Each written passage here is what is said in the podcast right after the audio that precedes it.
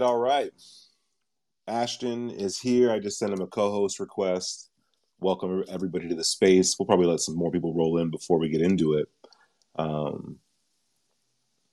But while he gets in here, we'll just keep this kind of... Let's go. There he is.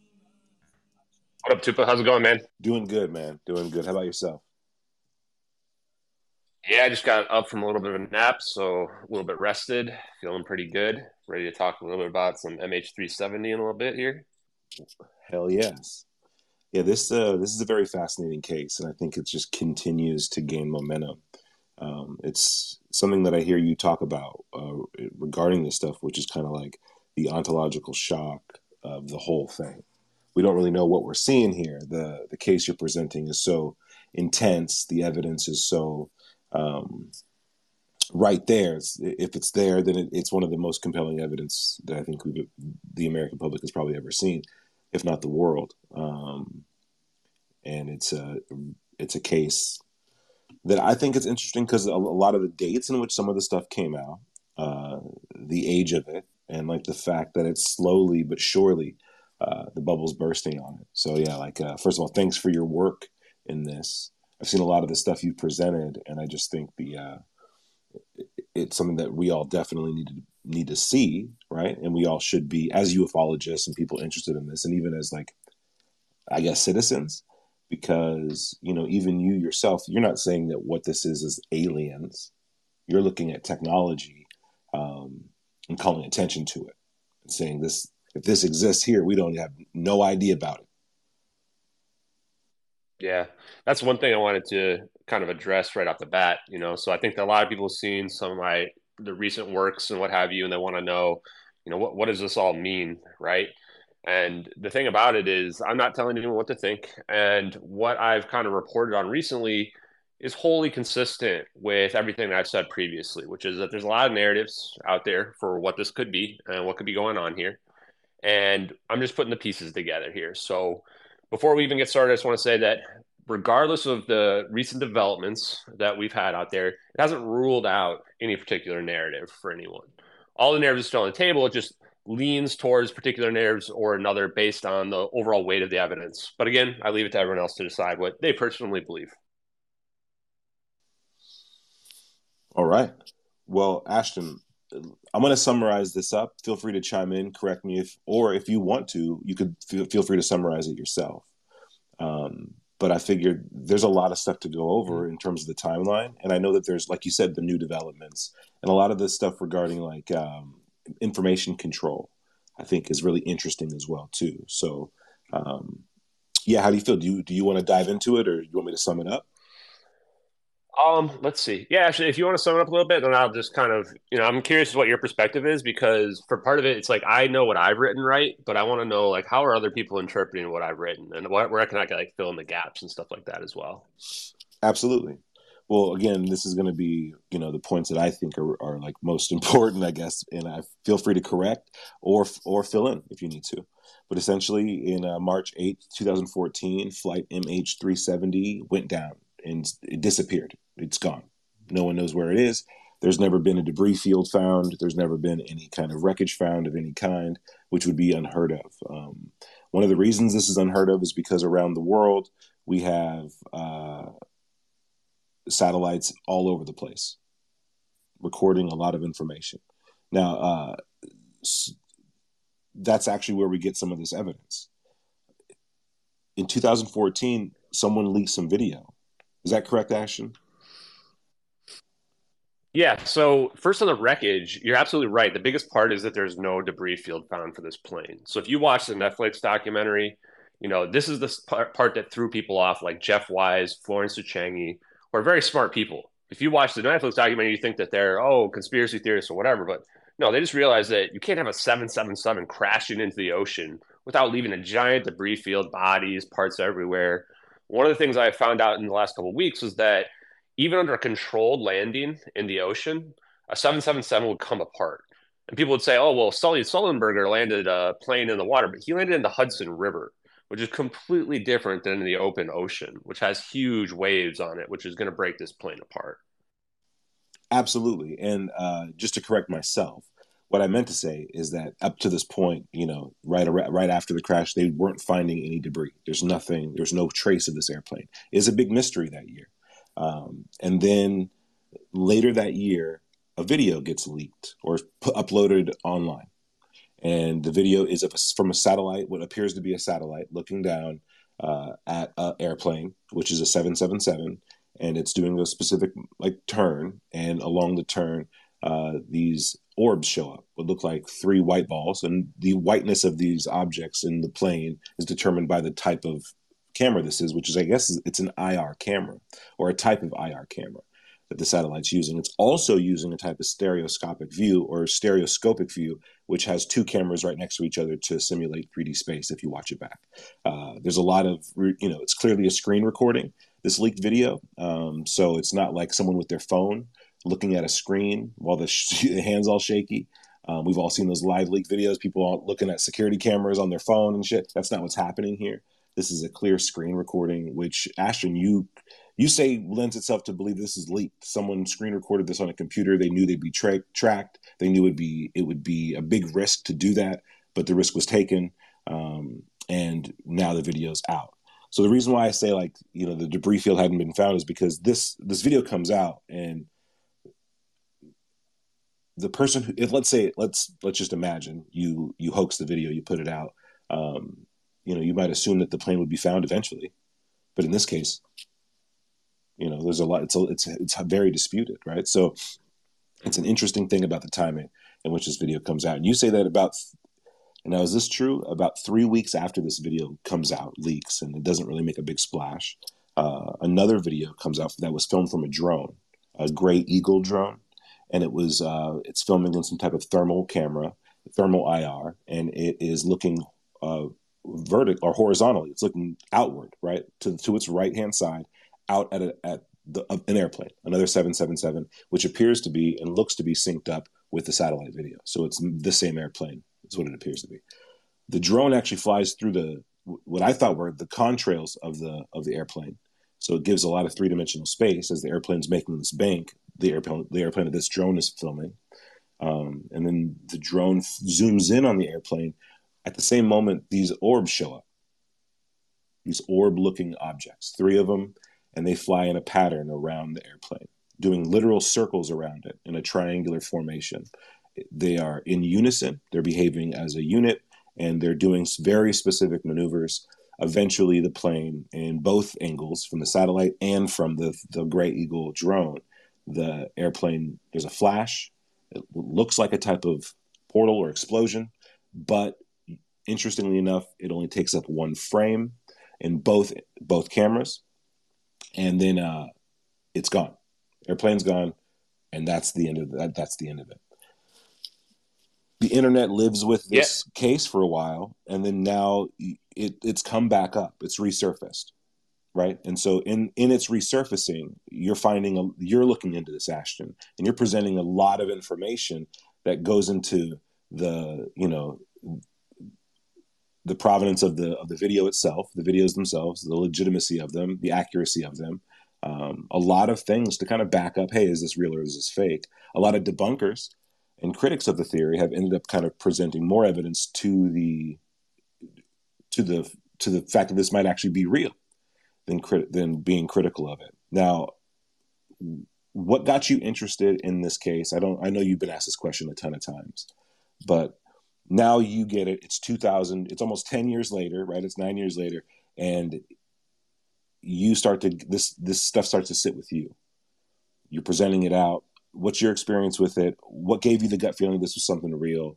And so far, catch us up on where we're at now with this and why we need to care about it. Yep. So I'm going to put the videos in, what do they call it? The pill or whatever they call that. How do I share it? This one here, I think. Okay, I think that puts it in the top for us, so people can watch along as they want as well. So first thing that got me interested is I've always been interested in like mysterious plane crashes and what have you, partially because I'm kind of afraid of flying, but I just think it's interesting. So I kind of followed the MH370 stuff back in 2014, and this was before I even believed that UAPs and what have you were real. And that wasn't until about 2017 when I started seeing those DoD Navy leaks videos. And that's where I got really interested. And I've seen lots and lots of videos since then, and nothing comes close to these videos. And I actually saw one of these videos, I think it was the thermal back then, and I dismissed it too, because I wasn't ready to understand that these videos could be real. But when I saw them reemerge and realized there was two of them, that immediately caught my interest. Now, the amount of work that's gone into the community authenticating these is staggering. Most of it's happened on Reddit before the conversation kind of got shut down by that VFX debunk that I've rebunked today pretty conclusively. And that's where you find a lot of the stuff that I've quoted. So I want to go ahead and just point out a few things on here that are pretty important. First of all, the satellite video that we see, the original version of it, it's a side-by-side. It looks like it's duplicated. It was very weird looking, kind of scrunched together. What we found out is that's actually 3D stereoscopic video. That's two cameras looking down at different angles, which really helped us narrow down the satellite that was taking that video, because there's not a lot of satellites where there's two satellites next to each other like that. One of the only ones is actually USA 229, which is a NOS satellite pair. And that's the one we think is sending this data here to see this. Now, this is new information that I haven't reported outside of just my Twitter account. But if you notice, I wrote something about the Ares 2 airplane. And if you read about this airplane, one of its capabilities is it can produce live video. So we think now, and this is part of this SIGINT network, essentially, that exists, that if you look it up, SIGINT, you'll find this Lockheed Martin picture that looks like this interconnected network of assets, from satellites to airplanes to drones, etc. So my new basis here now of what's going on is that this plane has some type of computer technology that is pulling together this asset data from the satellite, potentially even from the drone somehow, and it's creating this 3D battlefield map. And what we're seeing on that satellite video is a very cropped version of a much larger screen that would give military battlefield awareness. And this is also one of the listed capabilities of the SIGINT system as well, is that it gives intelligence and battlefield awareness. So this also helped us determine this leaker. Who's the person that actually did this? Before I do that, though, I want to quickly run down what it would take to hoax these videos, because I think that when you go through what it would take to actually fake this, you realize that it's pretty much impossible. So basically, the first video, the satellite video, says in the description from Regicide that it was received March 12th, 2014. That's only 4 days after the event happened. And that's one day before the narrative came out that this plane went into the South Indian Ocean, which is very interesting. 4 days? It means, yeah, 4 days. So unless Regicide Anon themselves is the hoaxer, they have no reason to lie about when it was received. And this source on that also says protected. On Regicide Anon's other videos, and they had other videos unrelated to this, they don't say that. They say like source, email, stuff like that. So this lends authenticity to the fact that this was given to Regicide Anon by a real, military person who watched this, and that potentially the reason why it wasn't uploaded until May 19th, which is about 70 days after the incident, is that they had to be convinced themselves. I mean, if you can imagine, if you got some footage like this, which is just unbelievable, right? You'd be like, okay, no way, this can't be real, right? Like, especially if you're telling me this is MH370. So the belief here is that they were given this footage, didn't believe it was real. Potentially it was even put on a website where several people didn't believe it was real. And Regicide Anon was one of the first people to get convinced by the leaker that, yes, this is real footage. You need to spread this, right? And then we saw it and the public didn't believe it was real. And that's where the second video came into play. So May 19th is the date where the first video was uploaded. June 5th is when the description on the second video was received by Regicide Anon. And June 13th is when the second video was uploaded by Regicide Anon. So like you mentioned, it's about 3 weeks after that first video was uploaded, the second one comes out, which gives us information that the first video is potentially proof, given that satellite information. There's a satellite designation for NROL-22, which we believe is a command satellite. And there's coordinates in that satellite video on the bottom. And they shift when the person moves the perspective, which changes 8 times. What we're able to determine from that moving of the perspective and the satellite shifts is that this location is in the Nicobar Islands, which is essentially where they thought the plane was right off the bat, and is the current existing location where they believe the plane, quote unquote, turned into the South Indian Ocean. So our belief here is that the leaker didn't even have any idea about this South Indian Ocean turn narrative, right? And that's just total fiction that was created to cover up what really happened, which is that these orbs are zapping this plane out of space-time as we see it in the Nicobar Islands at 1840 UTC. So real quick, going into what it would take then is that in order to fake this, you have to create these videos between 4 and 72 days, presumably 4 days if we believe that Regicide Anon is not the leaker. This is an original work. There is nothing on the internet to copy this from, no basis whatsoever.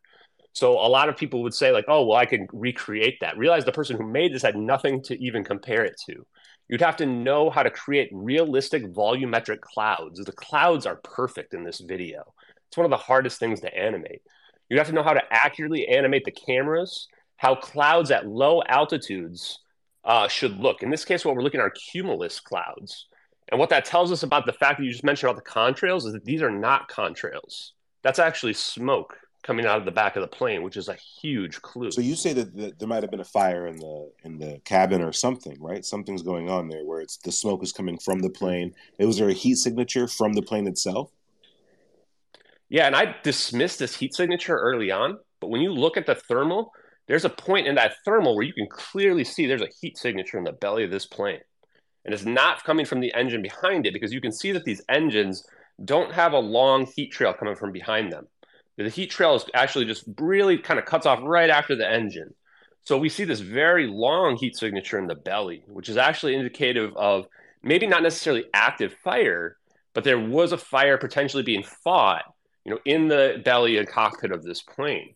The other thing about the smoke is that on Metabunk, if you go check it out, they were trying to say that the contrails don't look correct.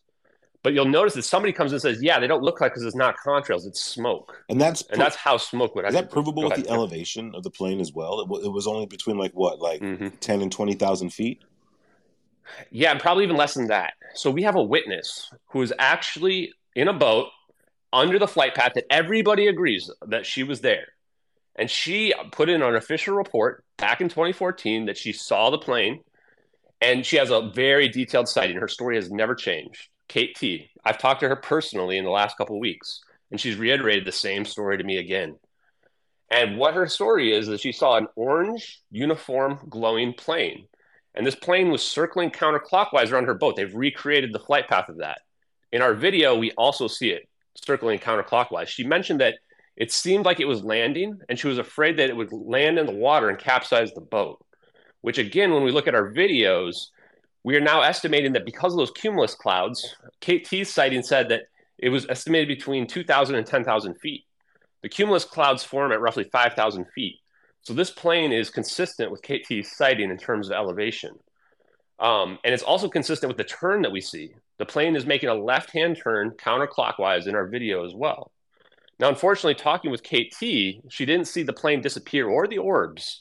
And I think it's just a matter of the worst timing possible. She was having a fight with her husband at the time, and she told me this personally. He came out in the middle of the sighting, and they got in a fight, and she went inside the boat in the middle of the sighting and potentially missed out on the primetime action. But her sighting is enough to corroborate the videos to be authentic. And I think that's part of the reason why the official, you know, investigators have tried to dismiss her sighting, despite the fact that everybody agrees she was under the flight path and essentially had to see the plane. So real quick, running into some of these other details, you would have to know how to accurately light the volumetric clouds. One of the things that we see in the zap is that the zap flash accurately illuminates the clouds in the foreground and the background. So not only have we shown that you have to have perfect recreation of these volumetric clouds, but you have to have perfect recreation of the light flashing on them when the zap occurs as well, which really goes to show the authenticities of the videos. You'd have to know what the turn radius is of the Boeing 777 at that particular altitude while it's in descent. It's very exact. Like this plane is almost exactly pushing the limit of what it's capable of. And people have said that this looks like an emergency maneuver. And we'll get to that in a minute too. You would have to know where the plane is, where it was at that exact time. Now keep in mind, if this was leaked 4 days after, you'd have to know that this plane was exactly in this location in the Nicobar Islands, which wasn't really known to the public at that point. You'd have to know how to do those accurate coordinate shifts and build that into the video and the coordinate shifts in the animation in terms of them being changed. Like it looks like that what we're looking at here is they have some kind of like joystick or this specialized mouse that's looking at this big battlefield map and is looking at a point on the earth. Now, I heard you explain this before, right? There's the interface between what we're seeing, right? So I think this helps. I mean, the screen is huge. Now, there are well-known devices like this and systems like this. I'm not sure if you're familiar with the Argus system that was covered in like a documentary for like PBS or some shit, like the mid 2000 like tens or something, and it was essentially like an array of cameras on a drone, and the array was like 365 cell phone cameras put on one whole array and aimed down, and this thing would essentially circle a city or a town. And it could record everything at all times. The computer was putting squares around everything moving. You could zoom in all the way into like someone's cell phone. It was intense what this guy could do. And he had a huge interface to do it with, which was like 3 or 4 huge monitors. And that's how they would definitely like run something like this. If they got satellites up there, when you look at like how the lack of detail in some of these objects, it's because they're not zoomed in all the way. It's because they're like looking at a small section of a much larger screen. Now, you talked about some thermal stuff earlier. Now, I want to say this, too. I find this evidence very compelling, and I know there's a ton of reasons not to believe that there's 3 orbs circling around this airplane and causing it to go through a wormhole. There's a billion reasons not to believe that. But what we're looking at and what we're talking about is the video. And on the video and how what we're seeing, I think, is really, really compelling.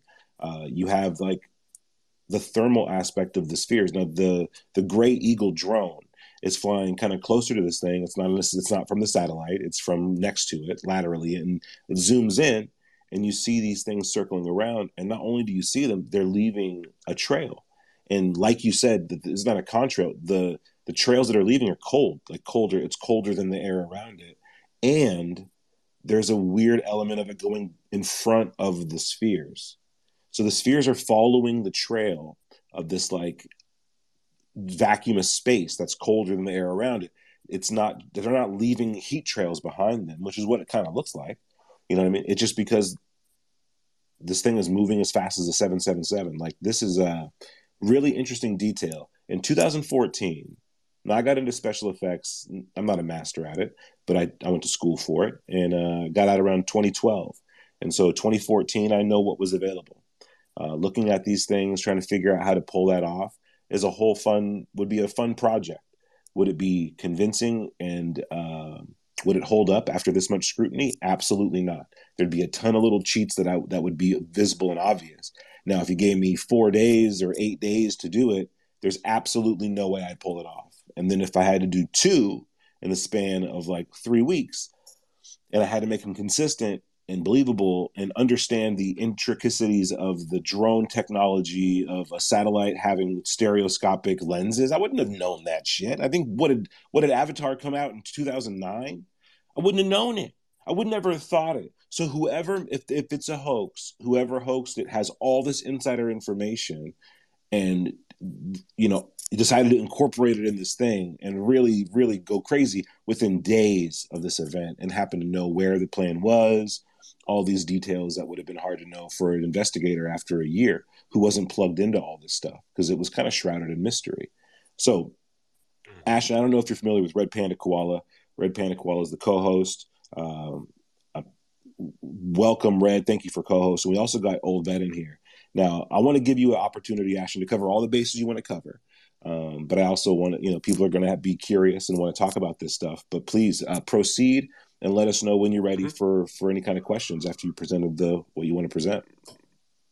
Yeah, I'll go kind of quick here. So I just want to address a couple of more things in terms of what it would take to make, because I think you pointed out some of them, which is, and just going back to what we kind of mentioned, is how to accurately create the smoke trails that we're seeing. You'd have to be able to create that into your visual effect. You'd have to know what the thermal would look like so well that it would fool the experts. You'd have to have better visual effects skills than the people who created Top Gun Maverick, who we have one of the persons who's the lead VFX artist mentioned on Reddit that whoever did this did a better job than they did, and they had to make some tricks in order to make that movie.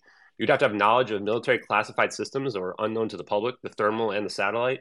You'd have to know that the military is using a Citrix environment. One of the big things that we proved is that the debunkers tried to show there was a frame rate difference. It turned out that frame rate difference between the satellite video, which is 6 frames per second, and the mouse that we see moving around that's not moving the coordinates is 24 frames per second, proves that what we're seeing here is an overlay of the Citrix session logged into the actual database. You'd have to know what type of mouse they use for that, controlling the coordinate shift, which I believe we showed maybe a Plural View 3D with video with the specialized mouse that comes along with it. You'd have to know what satellites are in operation and what their payloads are. You'd have to know what the false color IR looks like in this satellite video that we see. You'd have to know how to create the 3D stereoscopic imagery. So we've taken those two side-by-side videos and essentially used a program that you can find on the internet to put them over top of each other, and it creates a 3D video that you can put glasses on and you can see the 3D effect on it. You'd have to know how to animate those orbs, and you see in the on the top screen here that just what you're talking about with that pulling them forward, which how would even anyone think to even make something like that, right? What we're looking at looks like a gravity engine. You'd have to know how to create the particle system for that. You'd have to know what the MQ-1C Gray Eagle looks like, which I don't know if that was even known to the public in 2014, what their payload is for that, with the camera that's on it. This is an electro-IR camera, and we believe that the thermal is added in over the top. And if you look at the video on the top of the screen, you know, this is the version that we've had the thermal manually peeled out of it to allow us to see that pulling effect more clearly. And then you would have to also know not to use a 2D effect in the 3D environment. So the debunk that's out there uses some kind of old, crappy 90s quality 2D effect, and they're trying to claim that that's part of in our video. Well, we have a video from two different angles, which means that you would have to create a 3D environment if you were going to hoax this. So it doesn't make any sense that you would use a 2D effect in a 3D environment. You'd use a 3D effect for that.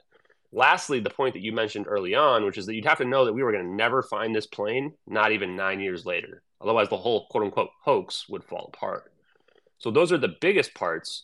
And then the last thing I wanted to mention is the smoke.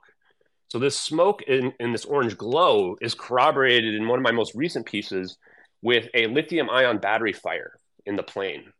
And the fire exhaustion systems that are suppression systems that they use, one of these for a B-77 washed up on the Maldives about 3 weeks, 2 to 3 weeks after the event. And it wasn't looked into, despite the fact that there's probably a serial number on there that would have proven that it's related to MH370. Now, if you look at those suppression devices, what they use is called halon or halon, H-A-L-O-N.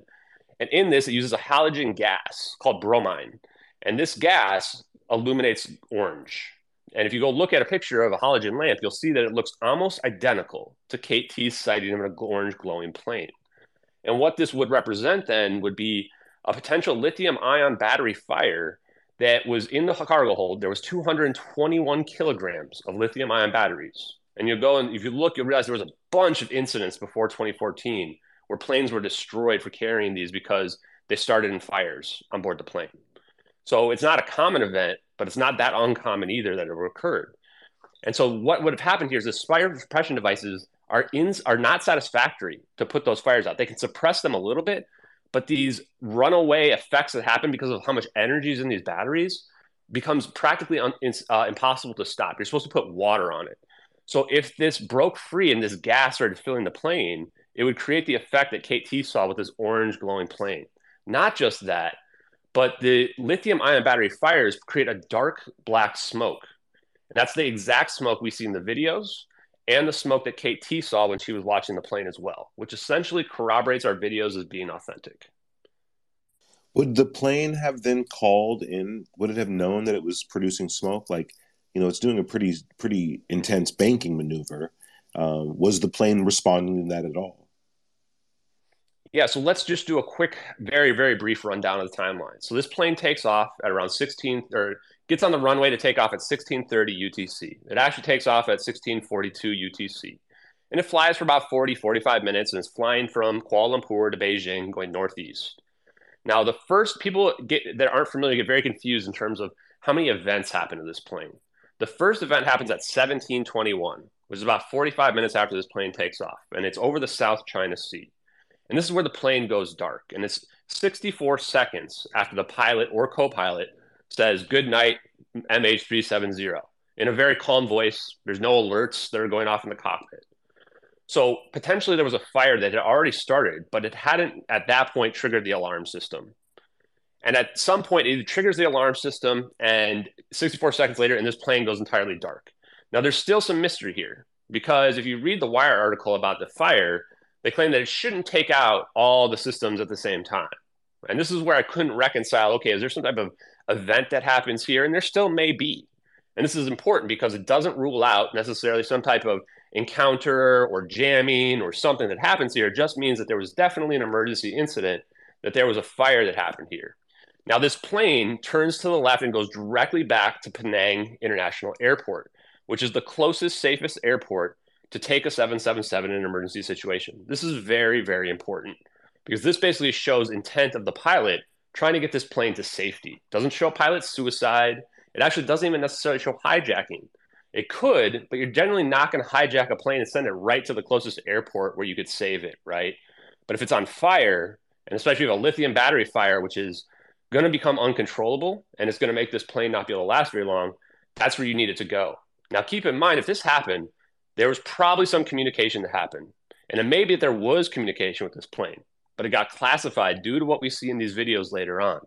Because if you mention that this has happened, that's a big clue that, oh, this was an emergency event.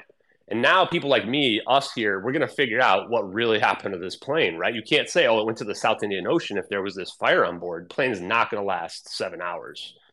So that's probably the reason why they would have hidden those communications. So if there was an emergency event, there would have been a response. And the U.S. government had exercises going on in the Andaman Sea with Thailand and China, Thailand and the U.S. at that point. So there were assets there.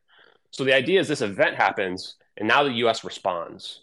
So the plane's flying back to Penang now. It gets to Penang at 1752. So we've gone from 1721, where it goes dark, to 1752, and is over Penang International Airport in Langkawi. Now, it doesn't land here. And this is another clue. Potentially, it was either not safe to land due to the fire. Maybe the landing gear was damaged and it couldn't land. But the co-pilot's cell phone pings the station below, which tells us that they were trying to probably establish communication or figure out some way where it could be safe. Keep in mind, 1752 is almost 2 in the morning. The airport's shut down. And this is not like a big airport you might have in the United States. You know, Malaysia is a third world country. So you need a response team probably. So whatever happens, this plane keeps going. And it starts flying to our location in the Nicobar Islands. So from 1752 to 1840, it flies over to our location. Now, I want to point this out as well, is that all the official reports in the day, that next day, said they lose contact at 1840 UTC. This was changed later on to claim that they lost contact at 1822 UTC, which tells us that they were trying to throw us off the scent. What really happened was they lost contact at 1840. They were Malaysia was very sketchy about giving the radar data to the public, and they waited weeks to do it, which also goes to show us that they were trying to hide something. So they claim that, oh, we lost radar contact at 1822. No, not necessarily. They got to where Kate T saw this plane at 1840, and then we see our videos happen here. Now, again, Kate T thought it was landing. We can see in the videos it's descending, and it looks like it's making an emergency maneuver like it would be landing in the ocean. The problem is, as we mentioned, if you try to land this plane in the ocean, it's going to break apart. So now what can we conclude? That there may have been some type of benevolent event that happens here. Previously, we might have thought, okay, it's a benevolent event. They're trying to steal these people. They're trying to destroy this plane, whatever. But now the circumstances make it seem like they're trying to save these people, right, for whatever reason. And the motivations could still be the same, right?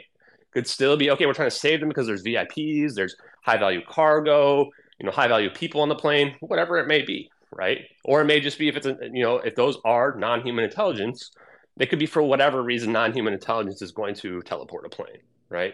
So all the same scenarios and narratives are still at play. It just changes the weight in terms of which narrative is most likely. So now I'm more of the under the opinion that if this is our reverse engineered technology, then the U.S. government had reacted to this plane. They realized that trying to land in the water is going to just probably kill all the passengers anyway if they do that. The only way to save the plane is eventually deploy this system that we see of these orbs that are actually kind of circling around the plane, and the plane is the center of the mass as its orbs are circling around it. And then we remember, the zap that we see from the thermal is a cold, dark event. We're calling it an intermediate black hole. I'm going to hypothesize here that this dark black hole is putting out the fire on the plane, whatever's happening to it, wherever it's going, the byproduct of that is that fire is going to go out. If it does, it could potentially save the plane, right? So go ahead. No, I like that. I like that spin on it, right? Like it wasn't trying to take the group out. Now, this does beg the question, right? What we're looking at here, if it is indeed technology, is super advanced. These orbs, these spheres, you said that they might not even be visible in the visible spectrum. Like it might have only shown up on this IR camera system. Do you still believe that? I think it's indeterminate at this point. Right. Because Kate T missed out on the last second, and we can see that this orbs come in at the last minute, right? And this all happens within 30 seconds of the orbs getting in formation on the plane. It's really hard to determine whether or not we can really see them. But I would say at this point that it's very likely these aren't like metallic circular orbs that we're seeing here of full mass. I mean, there's probably still potentially some little mass there, but it's probably mostly energy of what we're seeing here, which is pretty unusual. But still, the way that I look at this is that even if this is somehow us United States technology, there's no effing way we've naturally gotten this far in 2014 where we're seeing superconductivity at play. We're seeing probably some type of AI that's actually doing this kind of computer program to get this formation. Oh, yeah, that's automated. Exactly, perfect, there's right? Not three dudes trying to try, there's not three blue aliens out there with their heads hooked up. Flying that around. Yeah, exactly. So it's like, to me, it's like, even if this is our technology, this proves that there's a reverse engineering program that's been going on for a long time before 2014, right? Ashton, are you familiar with Patrick Jackson and his theories?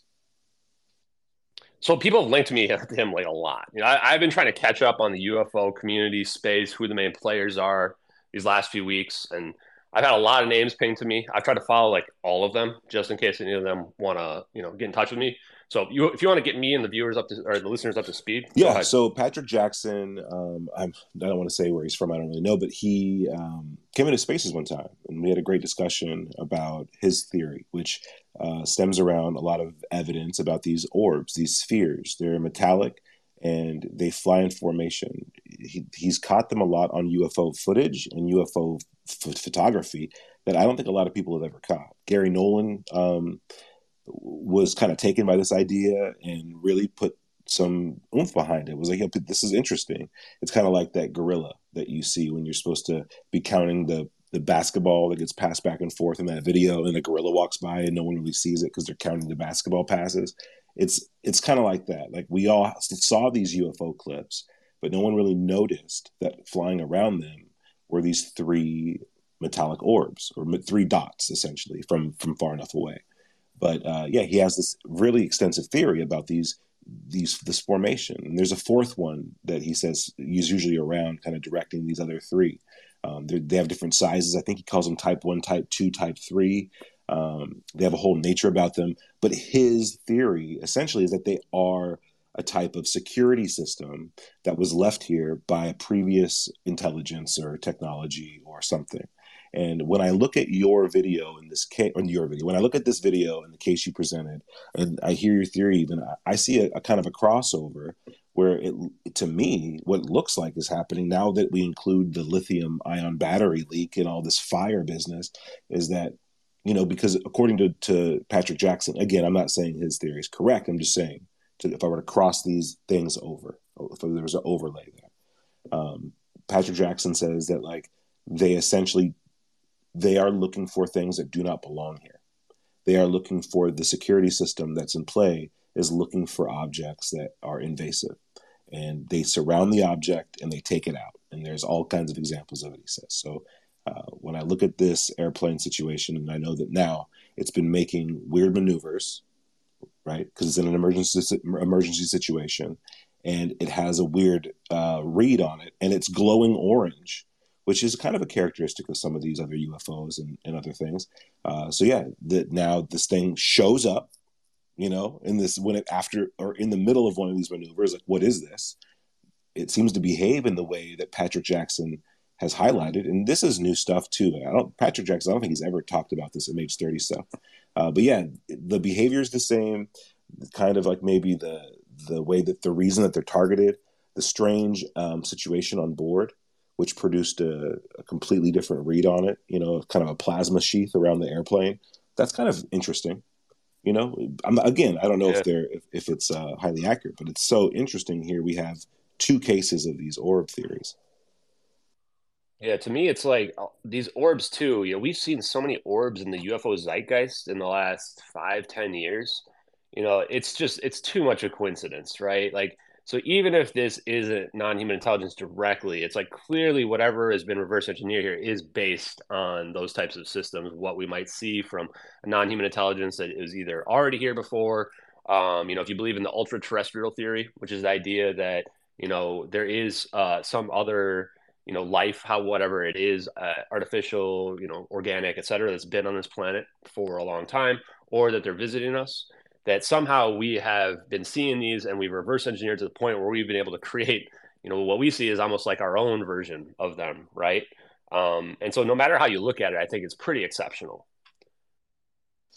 Absolutely. Too early to really say what and how, but we're looking at it. Right. To take these videos at face value is to kind of try to process something that looks impossible. But as much as I want to say, hey, this shit looks fake or whatever, there's no way. The reason why I'm saying those things at first when I saw it is because it was unbelievable. But yeah, as a videographer, as a video editor, as a special effects, like, you know, novice, and I've had someone in the industry for 10 years, I know like what would be possible from your home computer at what rate and what speed. And yeah, a lot of this stuff just checks out as kind of like, wow, this is a lot of insider information. Yeah. And real quick on one last thing I want to talk, and then we can, you know, take questions or whatever you want to do here, is the leaker, right? So I've been writing about this person, Agent 370, and trying to look into the intent of everything they leaked. And some of the main facts that I've kind of concluded is that the person who leaked this is not a spy. They weren't somebody who was trying to blow up the U.S. government's classified systems. And the reason for that is that they crop out like all the stuff, all the assets in the satellite video. We don't even see the drone in the satellite video. There's probably other assets that are also cropped out in that satellite video. There's no HUD data anywhere, which tells me they're not trying to leak and damage the U.S. government's classified systems, right? Even though this does clearly damage it. To me, it feels like someone had the same reaction you did, which is you watch this and you think this is unbelievable, right? And then you realize, holy shit, it's real. I've got to let the world know what really happened in this plane, right? There's 220 people whose families are never going to know the truth because this is going to be classified. And so you think about it and you think that this person isn't a spy. This person's a patriot that just wants to do the right thing. And what I found out, I went through and looked for weeks trying to figure out, you know, everybody who's been charged with espionage or retention of classified documents. And I looked up like the Chelsea Mannings of the world and all these people that are these high profile cases, because I realized that when I dug into it, there isn't a way to hide this information if they charge somebody. If they're an American citizen, you can't really hide it. At least I don't think so in terms of the charges. It has to be out there somehow. So then what are they going to do? They're going to obfuscate what the person was charged with, right? And I found a person who fit the profile to a T. And that person is Lieutenant Commander Edward C. Lynn, who was arrested in September of 2015. And they basically tried to run a sting on this person. They tried to throw the book at him. They charged him with several counts of espionage, even though they were not able to prove that he actually had any contacts with any foreign countries. They tried to give him life in prison, okay? So they were throwing the book at him. They even tried to put some bullshit charges like prostitution on there. Why are they trying to charge a guy with prostitution that they're going to get with espionage, right? It just seems like they're trying to vilify him at that point. Now, let me just quickly run through some of the information about him. He was a naval flight officer with experience in signals intelligence, SIGINT, aboard the U.S. Navy Lockheed Martin EP-3EE Ares II reconnaissance aircraft. He had charges that resulted in life sentence. It was the first major incident of espionage being charged by an active duty member since the end of the Cold War. So this was very serious charges that they threw on this guy, that they hadn't thrown at anyone in decades. The charge sheet is heavily redacted. The reason why you would redact the charge sheet is because there's going to be clues in there that are going to tie it to the videos, right? If you see on there that, oh, this was leaked March 12th, 2014, and you see that on the charge sheet, you're going to know right away that whatever he did is linked to MH370, right? And the reason why he's arrested in September of 2015 is because they don't get around to arresting these people right away. They actually tried to run a sting operation on him in August of 2015, but they were trying to prove that he was a spy. They even set him up and had some woman basically like honeypot him. and try to convince him. And he told her some information about it. And that was, you know, part of the thing that hurt, but they weren't able to prove that it was espionage. He had a high level, he had a top secret clearance and access to highly compartmentalized information. He worked on this special projects squadron that is super top secret. And it's called the Airborne Signals Exploitation Squadron, Special Projects Squadron 2. He knew some of the Navy's most top secrets, as well as the Navy's Black program portfolio.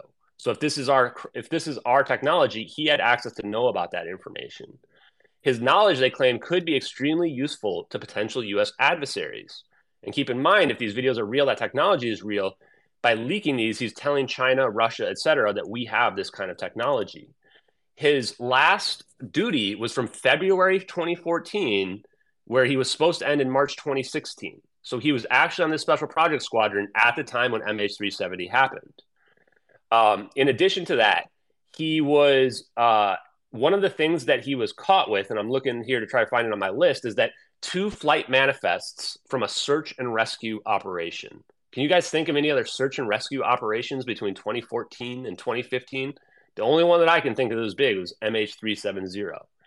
Despite there being no evidence that he exchanged any information with China or Taiwan, they still tried to get him with espionage. So in the end, what happens to this guy? He ends up pleading to lesser charges. So he pleads to the things that he was that happened. There were 2 charges of releasing classified information or, you know, incorrect retention of these classified information, but he doesn't get any of the other stuff, doesn't get the espionage. So instead of getting a life sentence, he gets sentenced to 9 years with 3 years that were suspended and credit for 646 days of served time. What that means is they did not let this guy out of prison. They put him in prison while everything was going on and made him stay there so he couldn't talk to anybody. And then they convinced him that whatever he did was wrong and hurt the government, made him do that plea deal where he can probably never talk to anyone ever again about this, because if he breaks that plea deal, he'll go back to prison. So he ended up still getting, you know, if you look up the total time, probably between 6 and 9 years spent in prison, and discharged from the Navy, and had the plea deal where he'll never be able to talk about it. Now, his last statement was that, "I get physically ill when I think about the damage I could have caused with my actions. I'm exhausted and broken in spirit. The best thing I can do is serve as a cautionary tale to others." And this is what I want to tell him if he's out there listening.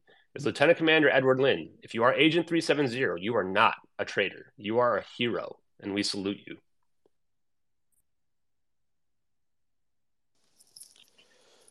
Ashton, that is incredible research. I mean, the breakdown of who this guy might be is almost undeniable. Like, the suspicion of this has to be an inside kind of capture is important, and it really backs up the nature of the videos that we see and the time in which they came out. Yeah, this is incredible. I'm really glad I had you up here, man, because I had no idea, you know what I mean, how deep this thing kind of went, and also how extensive your research is. I got a lot of respect for you, bro. So we got some hands in the room. You down for some questions? Let's do it. All right. So first, foremost, co-host Red, go ahead, and from there we'll figure it out. How's everyone doing? Thanks, Ashton. It's been interesting to like go through a bunch of this stuff. Do you have is there like for my own research, right? Because like the people are saying this is like anomalous and whatnot.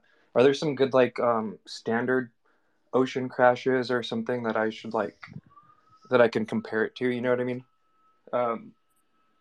Yeah, because I just want to like see just kind of like how it should look. You know what I mean?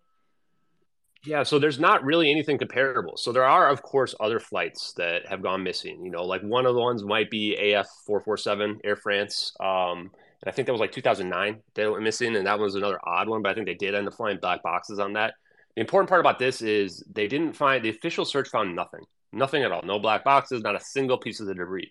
The couple pieces of the debris that they found actually washed up over a year later on the Reunion Islands in South Africa. Now, keep in mind, if this plane was on fire, those pieces of debris might actually be from MH370 as it was, quote-unquote, disintegrating. One thing I didn't mention is that there was an intercepted communication from China, only reported in Chinese news, which tells you that whatever it was classified in the United States, that claimed to be an intercepted communication from MH370 that said that the pilot was attempting an emergency landing and that the plane was disintegrating. which again is consistent with everything that we know at this point as well. So the part about finding those parts of the debris there and that fire suppression device in the Maldives is going to be consistent with what we have. What's not consistent is that this plane did not crash in the South Indian, or did not crash in the ocean, period. And the reason why we know that, there's like 3 different hydrophones that should have caught the acoustic sound waves of hitting the water. Now, when the Titan sub popped, the Navy heard the Titan sub pop. This was just less than a year ago.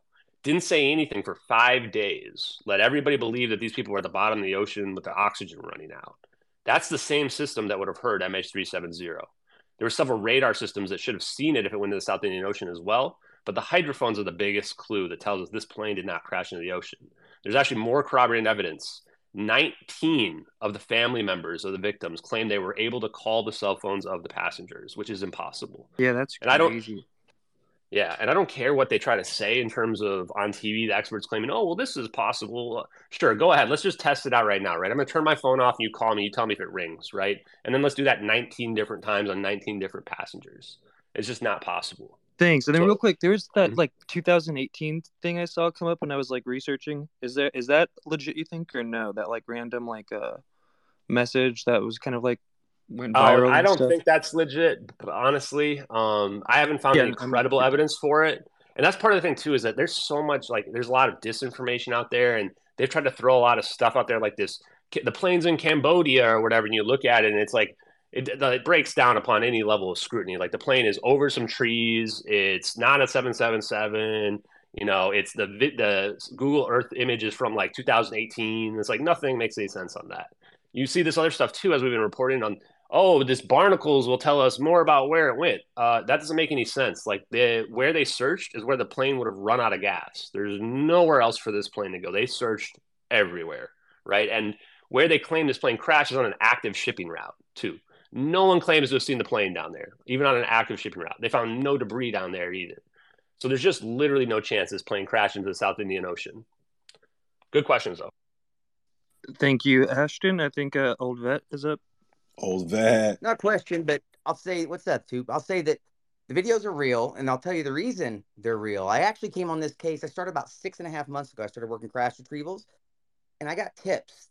And the tips were actually basically – the book that Tom DeLonge writes, The Shadow War, that's BlackRock and Blackwater, right? So I've been investigating. I've been going through all the finances. And where it led me was I didn't even know these videos existed. I didn't know any of this was going on. I didn't even know it was a conspiracy, right? So it leads me to the same place he's at, except this is the information that I know, for me, is the fact. It was our reverse engineered tech. It was Blackwater and BlackRock. It was for China. If you go through, Eric Prince actually has colleges in China where he teaches their military. Both of them invest heavily in China. All the board members have companies within China. And as you look through all these companies that they have lined up, and board members and friends happen to be either working with the government and they're promoting projects such as ICBM revitalization. Guess what that takes? Semiconductors. Apparently, that semiconductor was a hot freaking commodity on what it could do. Now, one of the things I wanted to point out is those orbs, that stuff in front of them, that's compressed. It's cold, so it's compressed freaking space-time, right? And it's just shooting around. Well, if you spin those fast enough, you can actually create some really funky, I guess you'd say, geometry in space-time portal. For me, I don't think that's a fire. What I'm picturing is, let's say we have the Montauk, we have a portal set up, like not a mobile one. You need a power, which would also point in the direction you need to go, and then the orbs being the thing that opened the door. So I think what we're seeing is the power and whatever that is, because I actually had a legacy source that was in the programs back in the day, and no shit, before I even knew these videos existed, he straight up told me, he goes, yeah, we can portal, but to portal matter, you have to have something to send from, and he explained it to me, something to receive. And he said they both have to have the same thing. So in my head, I'm picturing maybe what we did was took a phone and made it mobile. And I think, like I said, all of this is about those semiconductors. Now, here's where it gets really freaky. That happens in, 2014? I don't know when the bid went in to buy said company from Qualcomm. Qualcomm has a woman named Amy. Amy is also a board member for BlackRock. Qualcomm's owned by China. They put a bid in to buy the company. They canceled it in 2016 because they no longer needed it. Yeah, I think that, I mean, no matter how you look at it, right, there is so much sketchy stuff going on with this Freescale Semiconductors situation, from the scientists on board the plane to the technology and the microchips and the that they were producing, the semiconductors that they were producing, that it may have actually just been tied to what we're actually seeing on the videos as well, right? Well, so one other thing, did you know, one of the things I just found, there was actually, around the time of that incident, BlackRock took a hit in their finances. Yeah, so that's interesting. I didn't know that, but that's good. That's good information. And they actually, this Freescale Semiconductors got sold right afterwards as well. I did a podcast with Chris on the Not So Deep podcast. He actually worked for the company back then. It was a big deal that these guys went missing. Another clue as well is that, you know, most companies have rules where you can only have so many people on board a single flight, just for situations like this, where if the plane goes missing, they don't get wiped out, right? So it's really weird. They had all these important people on this plane, which, you know, you can take that with whatever narrative you want. You can say that, okay, this gives you motive for why you would save the plane, you know, why you might need these people, anything, which all this stuff is just way too much evidence to be adding up, right? I am not creative enough to come up with this whole story without this being real, right? And we've never seen anything this in-depth and detailed. Great questions and comments, Shane. Yeah, Shane, thank you for being here, man. That was, again, incredible research. The paper trail says a lot. It could be the thing that cracks this thing open. All right, we got some more questions. I think it's going to be Screen, then Cosmic, and then we'll get some new speakers up here. So what's going on, y'all? Yeah, this is a lot of cool stuff I've never heard before on this video. I'm all for the Sphere Network and portals and all that. Just my only pushback would be I've never personally seen the spheres move like that in everything that I've seen.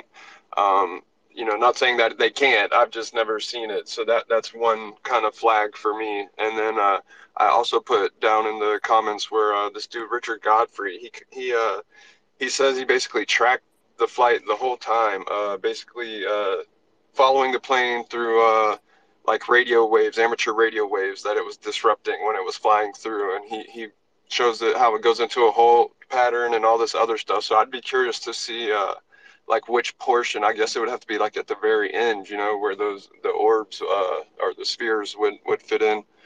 But yeah, I do think it's odd that I've never seen them move like that before. I'm pretty versed on them. You know, I've never even heard them described moving in a formation like that. Like, you know, you see them in formations of three or triangles or whatever, but I don't ever hear them like them spinning like that, like rotating, which is interesting. Yeah, and that's part of the reason why I think that this is our reverse engineer technology, because I've seen a lot of UFO videos too, and I've never seen, I mean, you see the black triangles though, for sure, right? And that, and some people argue that the black triangle is not necessarily, you know, an actual physical triangle, but actually those three orbs are like creating this type of effect, but never with this pattern like this.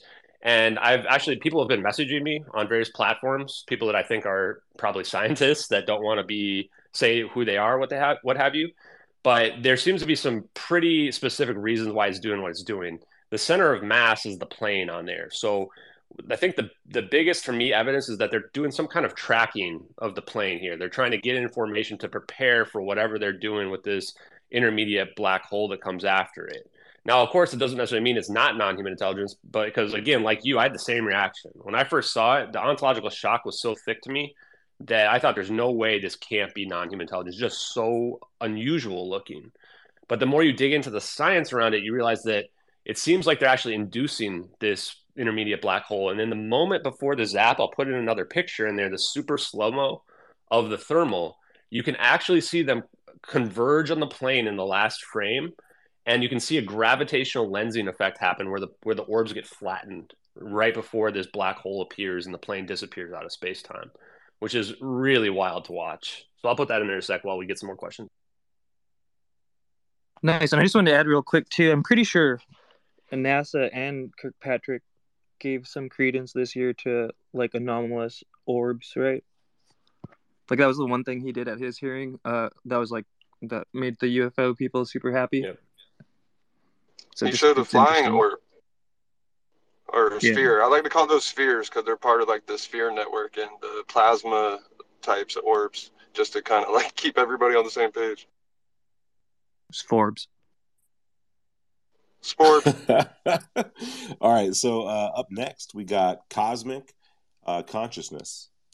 What's up, man? Yo, calling in from my CIA headquarters. Red, that's actually a really cool thing. I didn't even think about that. The fact that like they did kind of soft confirm orbs and the timing of this video. So I'm not going to derail it, this space too much. I think it's really compelling. I think, Ashton, you've weaponized your curiosity very well. I think, you know, there's things to be said about like how deep you went into this. And obviously I have my, you know, my concerns with certain parts of the video and things like that. But, you know, looking at it with an open mind and frankly, like listening to this is very interesting. And again, makes a very compelling case. Two things. One, Shane posted a what was it, like an image with exif data, supposedly from Diego Garcia, from one of the passengers. Oh, where the guy hit a phone in his ass? Yeah. So really quick. So like, just if you guys can both touch on that and how that might fit into this theory. And two, and I really don't want to take away from this space, and I think it's almost a disservice, but it needs to be said. And I think, Ashton, you in particular, like it'll serve you in the future. There's a lot of screenshots, you know, going around. Basically, people who disagree with your narrative get threatened in DMs. You tell them to tread lightly, you expose them, et cetera, et cetera. You know, I think that's pretty fucked up, and I think it takes away from the work you're doing. And ultimately, like, you know, like just your stuff is... You go pretty in depth, and you don't need to do that. So there's people in this room right now that have received messages from you. There's people that I know that received messages from you just for not agreeing with the narrative. Again, I don't think you need to do that. I think you're doing a really good job with what you're doing right now.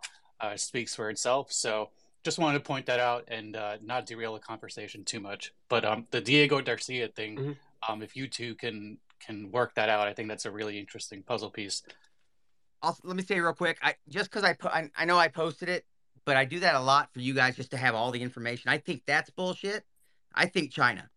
So the reason I'm going to say that is both Saudi Arabia and China both had plays on Freescale on those patents, right?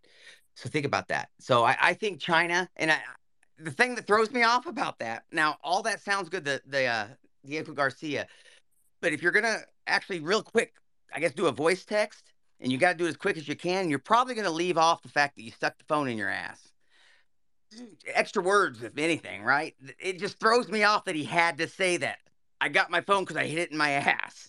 You had to say, I mean, no one would throw that in there. Hey, the only reason I have this, I hit it in my ass. That throws me off. I threw it there because I thought it was funny. I think a lot of people kind of thought it was a little more than what it was. And I'm going to say China just because, look, if you take Sentient, JAD2C, all the different programs, everything from this point on, the government's AI initiative, all the interconnect. So the government has something called the Internet of Killing Things, right? JAD2C. That's the stuff we were talking about earlier, to do the tracking and shit, that warfield monitoring.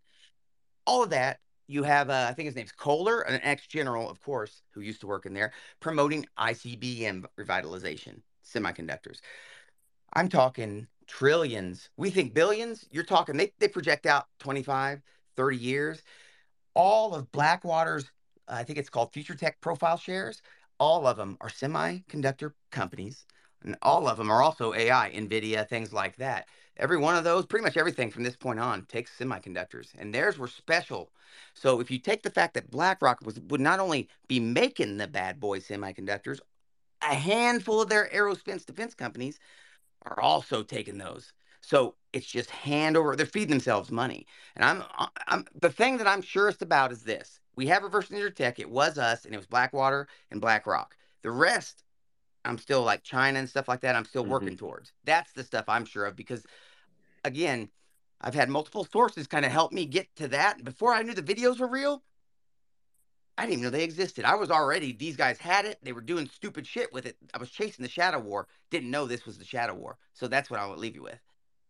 Yeah, so let me address a couple of the points there. Because, yeah, first of all, I don't really care where the plane went, right? And, in fact, I'm probably going to pull away a lot from the Diego Garcia stuff, even though if I was going to bet my own money there, that's 100% where I would put my money because I'm hearing that this might be part of what would be getting us censored relative to everything else.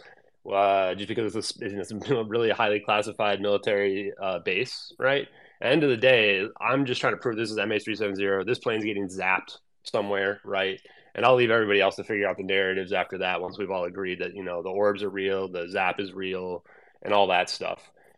With respect to the question, the thing that was brought up about, you know, being rude to people and things like that. I do want to apologize for anyone that I have been rude to that is an honest person that is just, you know, incredulous about the situation. I just want to give my perspective on it is that I know these videos are real. So I'm looking out there to figure out who is going to come lie about them. And I also know that they come with a very real disinformation campaign, as you guys can see just from the messages, comments, the hate that I've been getting, the censorship on Reddit, that there's a real disinformation campaign out there. And I don't know who's on what side, right? So if you want to avoid me, you know, going out against you, whatever, don't act like one of those people, right? And that will prevent the problem entirely, okay?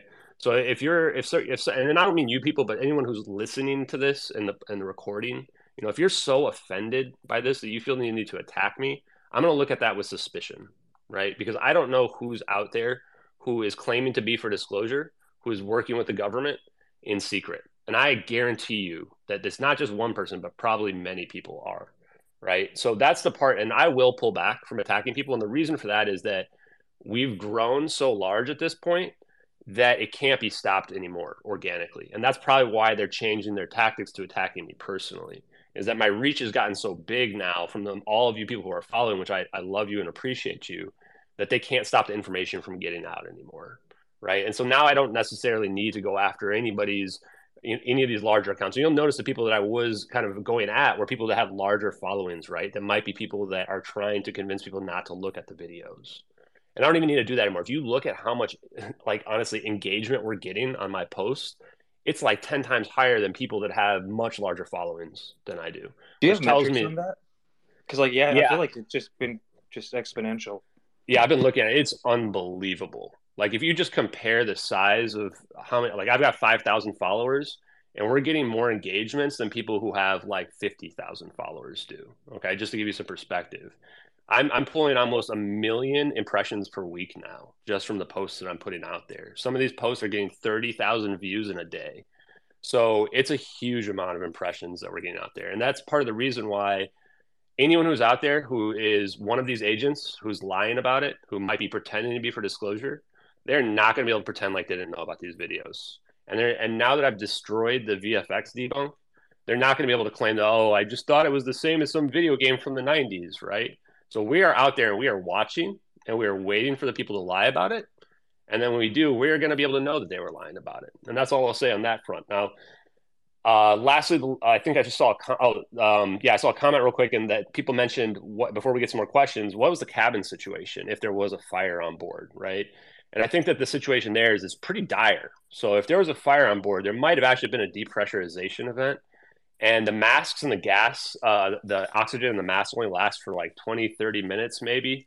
So we've got a situation where the plane went dark and we get to our point where we see the zap is 1 hour and 20 minutes. It's a pretty narrow window. So I don't want to give any families false hope in any way, because I think that there's a very real possibility that, you know, people died on board this plane regardless of the situation. And maybe they're covering it up and saying it crashed in order to cover that up, right? But I do think there's a slim hope that there could have been some survivors. So I just want to point that out. Right on, man. All right, well, up next, we got Michael Padilla. Thank you, Michael.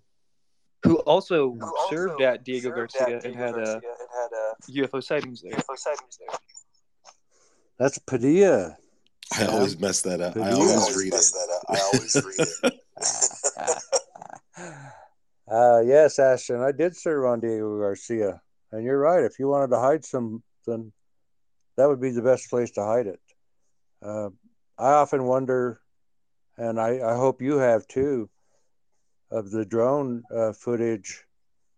Did that drone come out of Diego Garcia? Where else would it have come out of if it is an American drone, which I believe it was an American drone? I've often wondered about the amount of lithium batteries that were on that flight, which was never supposed to happen again, after you pointed out many tragedies that have happened before. And I also thought about what Sean was talking about there, about all these Chinese executives being on the same flight. It's an oddity. Another thing is one of my incredible UFO sightings was driving down to Albuquerque to the VA hospital, where I saw a similar set of orbs flying around the plane before it landed at the Albuquerque International Kirtland/Kirtland Air Force Base and Sandia Laboratories.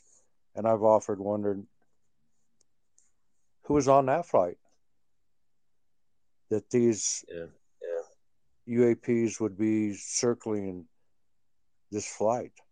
But thank you. And thank you for the work you do. And like you, I pray for those family members that are still searching for answers.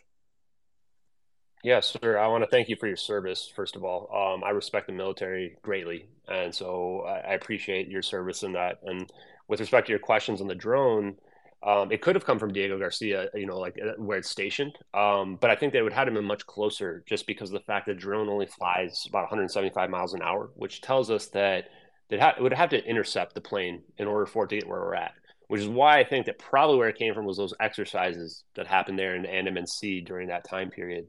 But yes, it would make perfect sense that it was deployed from there, or, you know, if you go to, you know, it could be pretty much anywhere, but, you know, that would make a lot of sense. And that, if you look at Diego Garcia, it's a very large military base that could easily hide a 777, as you mentioned. The lithium battery situation that you mentioned, I think, is really important to look at. Is there's so many incidents. I was blown away when I started digging into, you know, okay, how many lithium battery burn situations were there on planes? There was like 5 between just like 2010 and 2013, 14. And then in 2015, the FAA issued a statement that they no longer are going to carry those lithium batteries in the passenger and cargo bays of passenger planes. And if you've flown recently too, I think they actually say something about not having lithium batteries in your checked bags as well, which is just, now I'm making this joke that I'm more afraid of lithium batteries in my cargo hold than I am of orbs teleporting my plane. But yeah, I just wanted to point that out. Thank you again, sir. And real quick, if you want to get really conspiracy with it, that's was it Cobra Gold is the name of those exercises that they hold in the South Pacific with like Thailand and the U.S. and other countries to like make sure we're like ready for jungle combat. Basically, it was the 33rd installment of that. I'm not saying it means anything, but when I saw that, I was just like, that's interesting. All right, up next we got Emis, and then we'll get over to Inked right after that.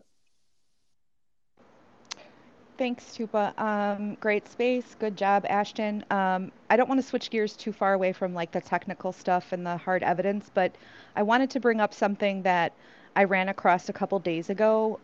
It was an old blog post from a woman who remote viewed MH370 a few days after it disappeared. And I found what she viewed really compelling. And just a little piece of it was, she said, quote, "I see this as some type of electrical/magnetic situation, but I cannot visualize an explosion at this time." And then she wrote, "I can't help but feel like this plane went into a different layer or dimension of our current existence." And then she also mentions the transition from a chaotic, turbulent event into, she wrote, "There was then complete silence. It is so quiet and calm. There is no noise. It is the ultimate peaceful feeling. It's like floating so peacefully through the air after whatever event happened." I just found it really compelling, and I'm wondering, have you seen that? Is there more, anything else along those lines that you have come across in your research? Thanks.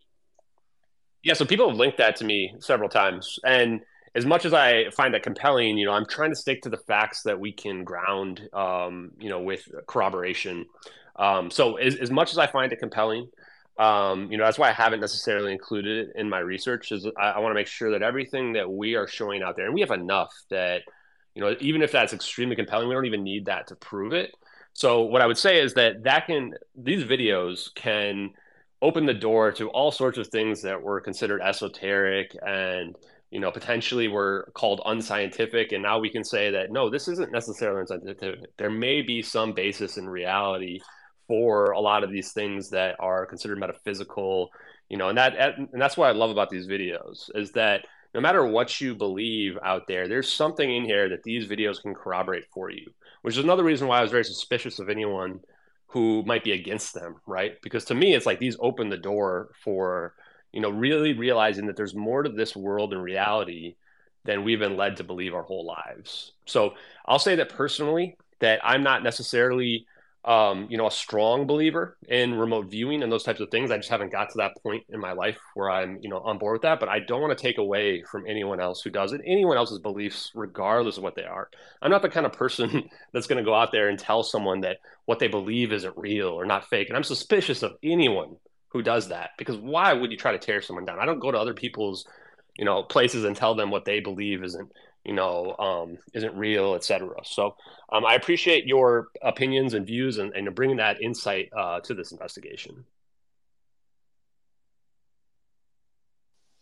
Oh, yeah. Great question. Let's go over to Inked.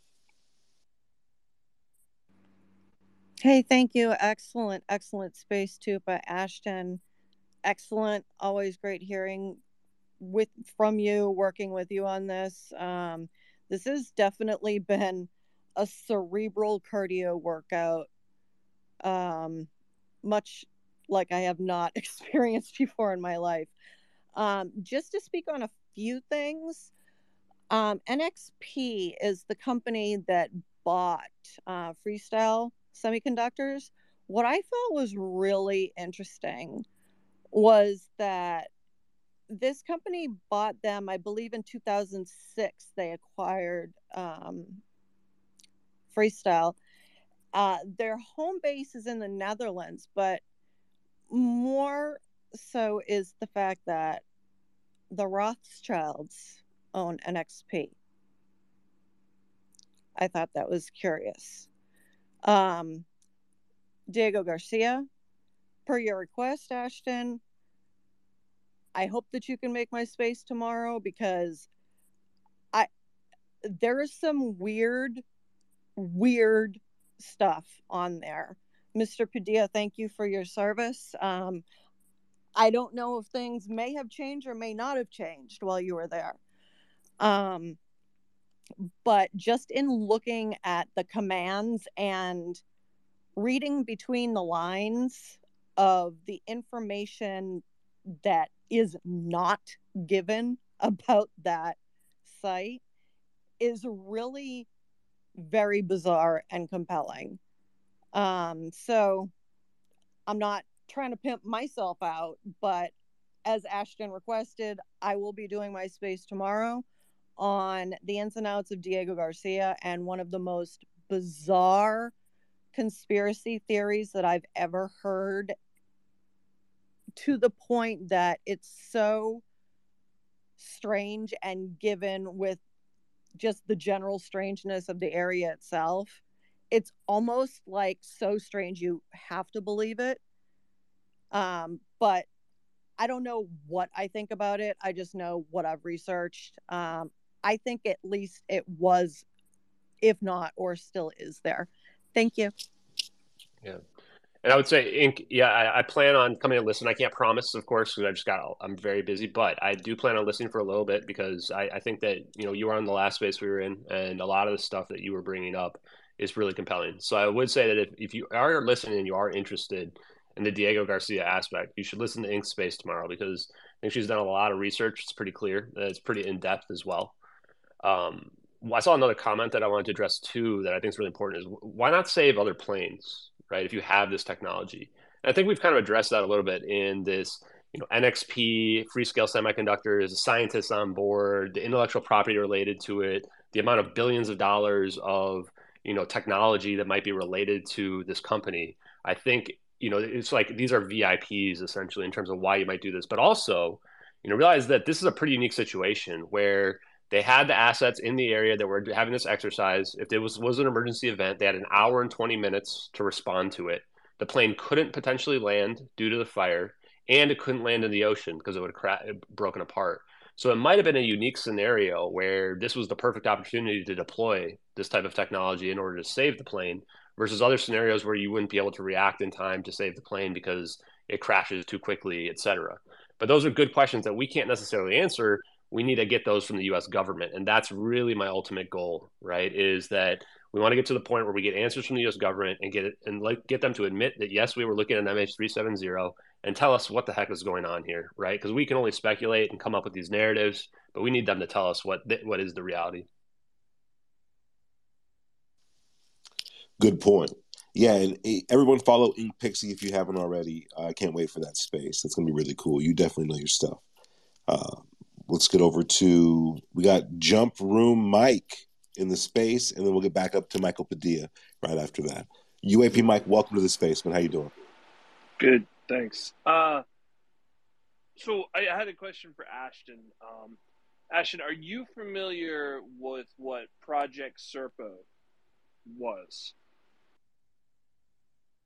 I vaguely, you have to remind me a little bit in terms of just, you know, maybe tell us how you think it might link it together. So Project Serpo was, I think it was a emailed document that was circulated, I think, I want to say in the 90s, that purported to be some sort of official documentation that a bunch of officers from various federal agencies were taken off planet.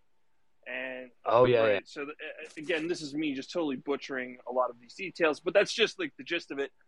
My concern here is that this is some sort of new age Project Serpo in which they're convincingly able to recruit people to investigate this and connect things that are seemingly real and factual to something that is probably not an actual event that happened. Now, and I appreciate people going to details, but I feel like this is just a new age Serpo. So thank you, everyone.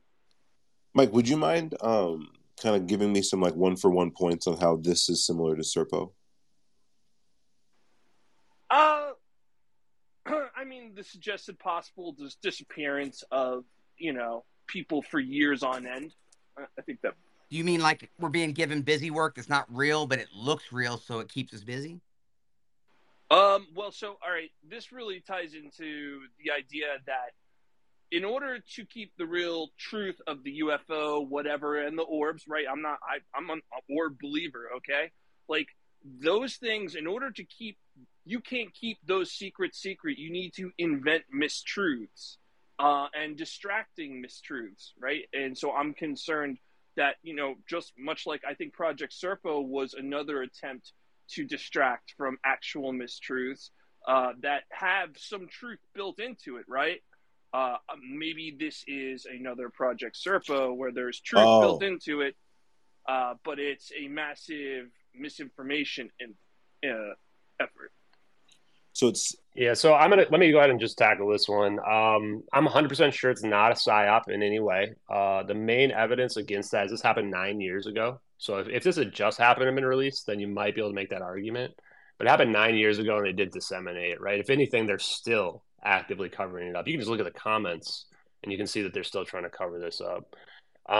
The other thing is somebody went to prison potentially for this for 9 years. So kind of in it for the long con, if, you know, you think that this is somehow related to it. But the most important piece is that reason why these videos are so compelling is that who is implicated in this? If you show this to the mass media, not just the people in this audience, but all the millions of people out there, the people like my parents who will never believe in aliens or UFOs, no matter what, you know, they're never going to believe that this is some type of psyop. The first thing they're going to say is that the government is the one who disappeared this plane. It implicates the U.S. government. So it doesn't make any sense in terms of the narrative of what we see of the videos, because if that was the case, the only people who are going to get blamed is the U.S. government. No one is going to believe this is an alien invasion or that this is covering up from some deeper thing that's even bigger, right? So as much as people can believe whatever they want, I'm personally under the impression there's 0% chance. Well, maybe they want people to believe they have that tech. You know what I mean? Like, could that also be? Hey, Mike. Right? Can I help you out with this? I'll tell you that I agree with you. Lots of disinfo, but I'll say that before I got there, like I said, I sent the information. I'm going to do some humble bragging. Since my information that I had about the finances and stuff and what I thought was going on before I made it to the videos, and I got, holy shit, your brain is insane. And then I made it to the videos, right? And that's what it was about. So I think you're right. There's a shitload of disinfo. Diego Garcia, maybe China, all these things we still have to figure out. Now, the orbs thing, the reverse engineered tech thing, that's easy for me. In my head, I knew they were doing stuff like this. I just didn't know it was that. But Project Serpo, man, how sure are you that all of that isn't real, right? I mean, why would you send Richard Doty in there to get Denbo the fuck out of it unless there's something real? Shane, let's not take a step backwards. I'm going to mute everybody because I don't want to get sidetracked here, guys. So the reality here is that, you know, yes, there's disinformation out there. Let's not split hairs over what disinformation is out there in terms of, you know, of course there is some out there. The focus here is what happened with MH370, right? And the disinformation related to MH370 is that this plane crashed in the South Indian Ocean, that the pilot suicided the plane out there, and that is disinformation that's easily refutable. So with respect to the other stuff, guys, let's keep it for another time. I'd also disagree that there's literally zero chance that it crashed. Thank you, Ashton. To answer Ink's question or statement about Diego Garcia, oh my, it's changed a whole bunch. Diego Garcia is a spy station, and it listens to any and all transmissions from China, Russia, India, Pakistan, all those countries there. Every word is spoken. If it's transmitted over airwaves, they know what's going on. But yeah. We built the 10,000-foot runway. It was utilized, and Shane knows this very well, in the Iraq War and Afghani War. They also built a shipping lane there, which is something that they said would never happen. The British said that it would never be used for war. There became a war that had to be fought in some people's eyes. And that was another reason for Diego Garcia. But you can't go there as a civilian. The only civilians I've ever visited are congressmen and women and scientists and people that have the great knowledge that have built the spy station that lives there. In the time that I was there, the receivers there were the size of a football field. It took 3 to 5 derricks to hold them up. That's how big they were. With technology, I'm sure that they've got an array like something down in Puerto Rico and other places in the world. Listening is probably something that's become a lot easier. And I believe wholeheartedly that any and all information about Flight 370 can be obtained and is contained somewhere in Diego Garcia. Yeah, Michael, you're bringing up really great points. So I want to address a few of them too, which is that, and I think that, you know, if you look at it, listen to Ink Space tomorrow, you'll probably get a lot more detail on that. But the Diego Garcia supposedly has radar that can scan 3,000 miles away, which essentially would allow it to track the plane all the way from when it took off to where it ultimately ends up with the zap. It also has hydrophones that should have detected the quote-unquote crash into the South Indian Ocean, which people got the data and it didn't detect those. So, you know, there is almost no way that the U.S. government wasn't tracking MH370. We've pretty much proven it. We've got a satellite looking at it. We've got Diego Garcia should have heard it. Hydrophones that should have heard it crash into the ocean.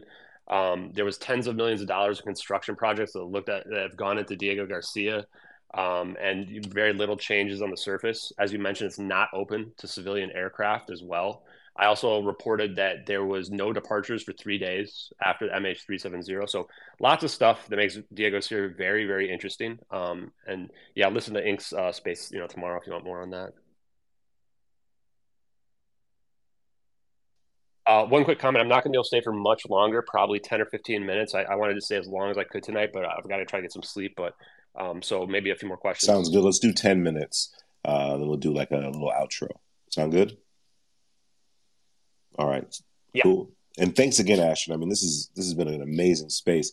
I think a lot of people have gotten a lot from this, and getting eyes on this case is important It means that we need more scrutiny to it. You know what I mean? Maybe there's more information in this video than what's been found so far, and someone who hasn't seen the video yet can pick it out. So let's get more eyes on it. One way to do that is to definitely follow Ashton and get down there, retweet the space out, like the space. It's recorded, so you can pull it up any time. And then definitely give this guy a follow, give Panda a follow, and Ink to follow as well, because she'll be talking about this stuff tomorrow. Can't wait to follow that up. So let's get over to screen, and any other questions pop up. We got about 10 more minutes, guys. Go ahead, screen. Awesome. I'll try to keep it short and simple.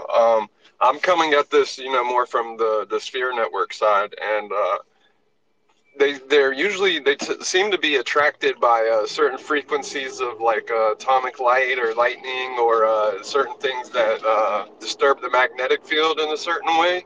Are we open to the fact that maybe the pattern, the holding pattern that the plane was in could have been like creating its own vortex in that area, and the orbs or the spheres showed up to check out what was going on? Or are we certain that the orbs made it go to the other dimension?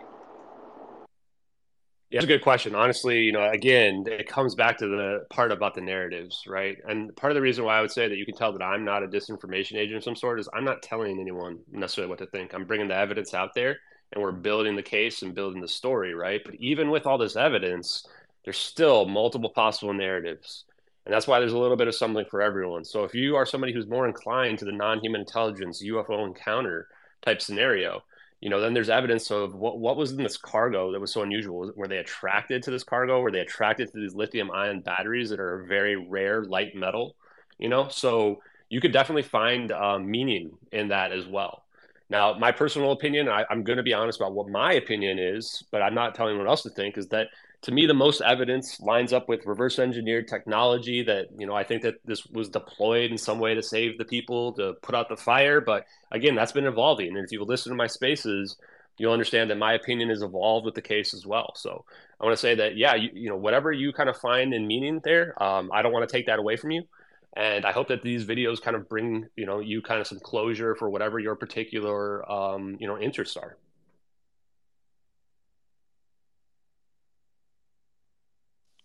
Hell yeah. All right. Well, we got UFO intros in here too. Go ahead, man. Thanks, Tupa. Ashton, really great space tonight. So I guess going off what you said here in the past couple of minutes, if you were to, you may not be able to answer this, and I get it if you can't, but if you were to ascribe like a position or a narrative that a PSYOP or someone trying to control the narrative, if you were to ascribe a position or a narrative to said people, what would that be related to this case, yeah. MH370? So that's a really, really good question, right? The question is, what are the people that are trying to hide this? What is their play? What's their angle, right? And I think it's pretty obvious. If you look at what's the biggest debunk that's out there, they're attacking the ZAP, right? They're trying to make it so that they can admit to this without admitting to the technology. They want us to think that the technology that we see on here, the either non-human intelligence or this reverse engineer technology, is somehow not real. So they can come out and they can say, okay, yeah, the videos are real, but this part's not, obviously, haha, this is fake, right? And I'm not going to let them do that. You know, so that's part of the reason as well why I've been so aggressive about, you know, showing that debunk is nonsense, that there's no chance whatsoever anything in these videos come from an obscure 2D 90s video game. No chance whatsoever.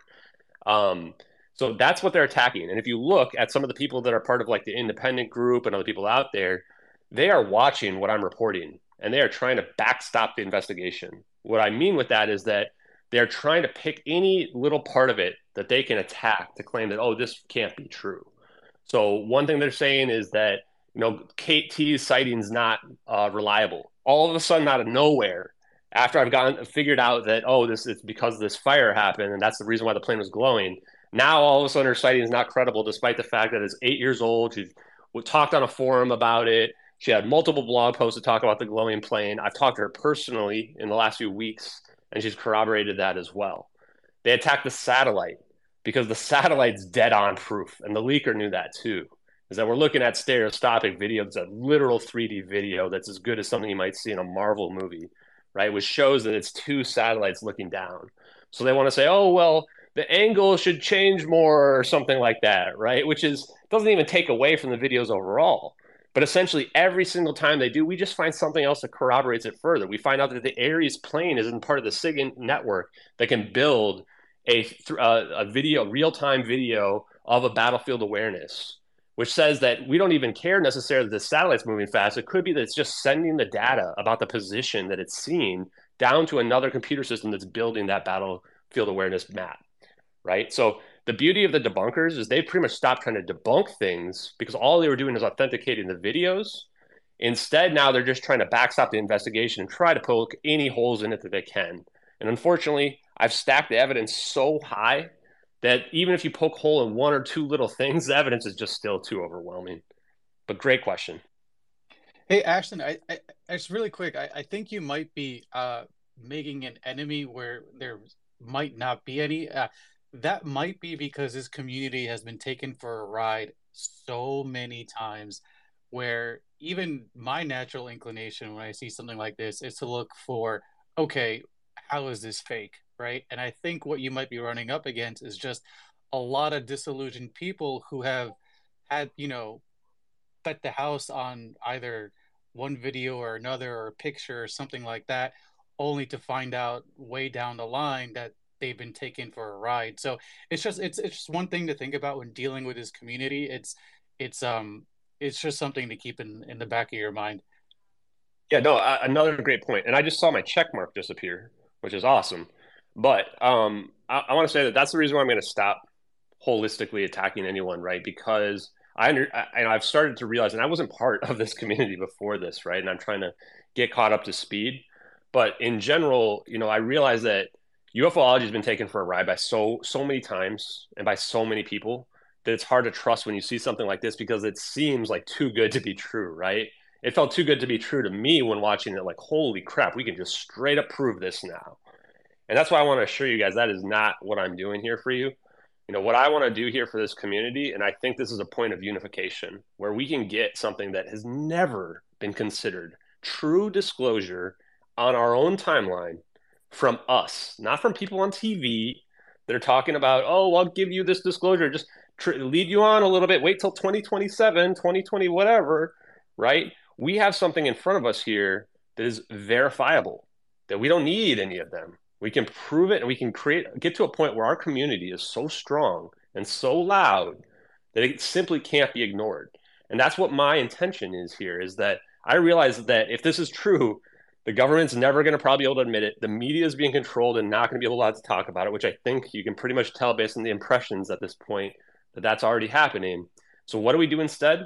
We make it self-evident, meaning that people simply, like you just mentioned, the people that are disillusioned by it, realize that the evidence is so strong that, wow, yes, this plane didn't crash into the ocean. The official narratives are total nonsense. And then we can get to a point where we realize that, yeah, these videos are wholly true, and they're going to push disclosure forward like light years from where we are right now. It's going to destroy everybody's. Yeah, go ahead. Based on what you just said, you referred to we and us and the people. Who is us? Who is we? So who's the people who actually can decide what is real or not versus what's being fed to us? Yeah, the evidence. Right. So this is the thing, again, is that in this community, because it's not just me, like I'm just a person who is investigating this. Right. And there's 5,000, more than 5,000 people that have followed me in the last couple months. And it's not because this is some type of psyop. It's because these people have been convinced by the evidence that what we're seeing here is real. So, again, I'm not asking anyone to believe me. When you see people on TV, they're asking you to believe them. Right. They're asking you to believe that there's some type of secret craft somewhere buried somewhere. And if you just wait a little bit longer, they'll tell you the truth about it, right? But that'll never be verifiable. You'll never have any way to prove that that's true. You have to take them at their word. You don't have to take anything that I'm saying at my word. You can look at the actual evidence and realize that the evidence is true. And that's what can get us true disclosure, right? So again, great question. Hey, Ashton, I wanted to ask real quick. So from the perspective of once the pilot said good night, all the way up until when there were flames coming out as you were saying, plane turns orange. Did the plane try and veer off, you know, with this new evidence? Did the plane ever try and veer off, get outside of communications? Was there any way for the plane, for them to try and signal that something was going on with, again, this newfound evidence? Yeah, great question. So again, 1721 was when the plane goes dark. I don't think that in our videos we're seeing flames coming out of the plane. That's not why it's glowing orange. The thing about these lithium-ion battery fires is they're very energetic events. So they probably were like trying to put it out, but it's the type of thing where, you know, those like candles that you blow out, they never go out. It's kind of like that, right? When you're getting to a point where you can't, you just can't get it out. And so it's just doing more and more damage. And once it becomes uncontained, now this, you know, fire extinguishing gas is coming out throughout the entire plane. Now, with respect to it flying then in this 1 hour and 20 minutes from when it goes dark, it goes to Penang, gets to our point. There are a couple things that have us indicate that if we do believe the radar data, this plane was changing altitudes. And one of the things that you might be doing there is trying to put out the fire, right? That might be going on the plane. Because if you go to a higher altitude, there's less oxygen. And now that can take away from some of the potential fire. Now, if oxygen was introduced onto the plane at 1721, that could have been the catalyst that caused this fire to just blow off and then, you know, make the plane go dark from destroying the electrical equipment. So there is a little bit of evidence that they were trying to get some attention, right? And then if you believe that this plane made these altitude changes as well, one of the things that pilots are supposed to do when they can't communicate is squawk, which is they're supposed to change altitudes rapidly so that somebody who's looking at the radar goes, something's wrong there. That's the reason why they're not communicating with us. So to your question, there is a couple things that do indicate that, but not necessarily flight deviations. They're flying directly to the closest airport that is like a clear shot where they don't have to go through a bunch of elevation changes. And then they're going to this potential rendezvous point if they did get communication in the Nicobar Islands where we see our zap. Good question. But was there, so you said the plane went dark. What do you mean dark, like all power cut out or just comms, normal dark, just an airplane? So no, yeah. So nobody is communicating. We don't know necessarily if communications went out. But what happens is the ACAR systems turn it off. So this is not, there's not being tracked on flight radar anymore. And it's not being tracked. I'm going to probably say this incorrectly, but I think its primary radar is not tracking anymore. And so essentially what you'll see from the reports is that Malaysia didn't know what the plane was, but they're tracking this blob on like this secondary radar, right? So if you listen to like Jeff Wise's podcast, he goes into the depth about this a lot. And if you listen potentially to some pilots who will talk about the systems that are on board, what has to happen is like multiple electronic power generators have to go out pretty much at the same time in order for all this cascading effect for this plane to get to this dark, quote unquote, point that we see where they can't even tell if it's Malaysian Airlines anymore.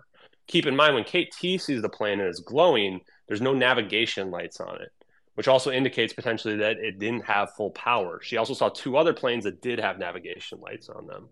So this gives us some sense as well that whatever was happening with this plane is pretty catastrophic to the point where we don't know if they were able to communicate, except for that we did get that intercepted communication. So it seems like they could have been in communication, but didn't have like electronic systems that were active.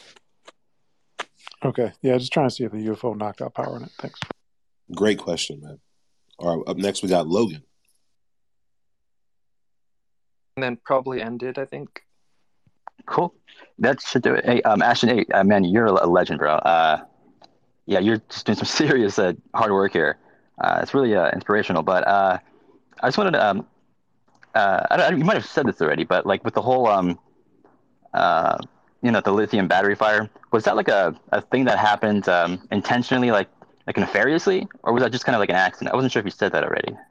Thanks. Yeah, and again, not really sure. So that's the thing too, is that even though we've got this like pretty clear flight plan, we've got this pretty clear idea that there was an emergency event that happened, and to the last person's question as well, still don't know the catalyst, right? So was it that oxygen was introduced and there was a fire already going, but it wasn't enough to trigger the fire alarms yet?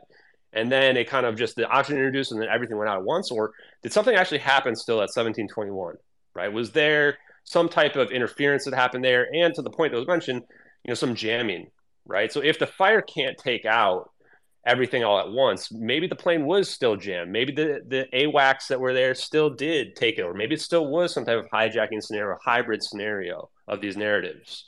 So I'm not ruling any of that stuff out at this point. And that's a very important thing to close on probably, is that all the narratives are still at play. The evidence is just starting to paint a clearer and clearer picture of what really happened. And I personally believe that we'll never have a perfectly clear picture until the US government says something about it. And then that's the part where we'll have to take all this evidence, this huge body of evidence that we built up, and try to figure out, okay, are they still lying? Or is what they say fit in with what we've kind of shown and proven? Good question. Ashton, Red, it's time to wrap this up. Ashton, I can't thank you enough for popping in here, man, being open to these questions and also just outlining this project and this theory and bringing this to everybody's attention. We all have our own discernment. We can all take a look at this. And the idea here and what I admire is that, Ashton, you're presenting the evidence and you're begging people just to look at it. People can come to terms with what they want to believe and what they think and what they see. We all have our own backgrounds to do it and our own eyes to do it too. So don't let anybody tell you what this is. Take a look at it for yourself, share it with friends, you know what I mean? And if you want to see someone who's done a ton of research on it and have that in your timeline, follow Ashton. You're on the case, Ashton. So thanks again, man. This has been really eye-opening for me as someone who was kind of not knowing exactly what this case was about. So yeah, thanks for being available and for coming here, man. I appreciate you. Yeah, glad to hear about the not trying to like get super negative and stuff. You know, this field's so full of negativity, it could really just make things like turn bad. You know, so that's nice to hear. Yeah, and I'm going to try to be a better person. What I would say, too, is that don't come to my threads and be negative to me and about anyone else in this community, you know, because if you do that, I'm just going to block people at this point. Reality is we are getting so large. We don't need people who are trolls, right? And a lot of people want to think that their opinion is so important that they feel like they have to shoot people down, right? That is not what I want. That's the thing that I dislike the most about what I've seen from the UFO community in general, is how everyone feels like only their belief system can be the true thing and everybody else's can't. Let's dispel that, right? These videos have enough for anyone to believe necessarily what they want. And let's not attack each other, but let's push forward on our own beliefs and look for the evidence that will support what we, you know, believe for ourselves. So thank you guys very much. I appreciate it. Well said, man. Well said. Well, guys, that's going to wrap the show up. This is recorded, so you guys can call back to it anytime. And yeah, we'll have more spaces like this. If you guys liked what you heard, then just give me a follow too. Give Red a follow if you want some badass UFO documentaries and research. Until next time, guys.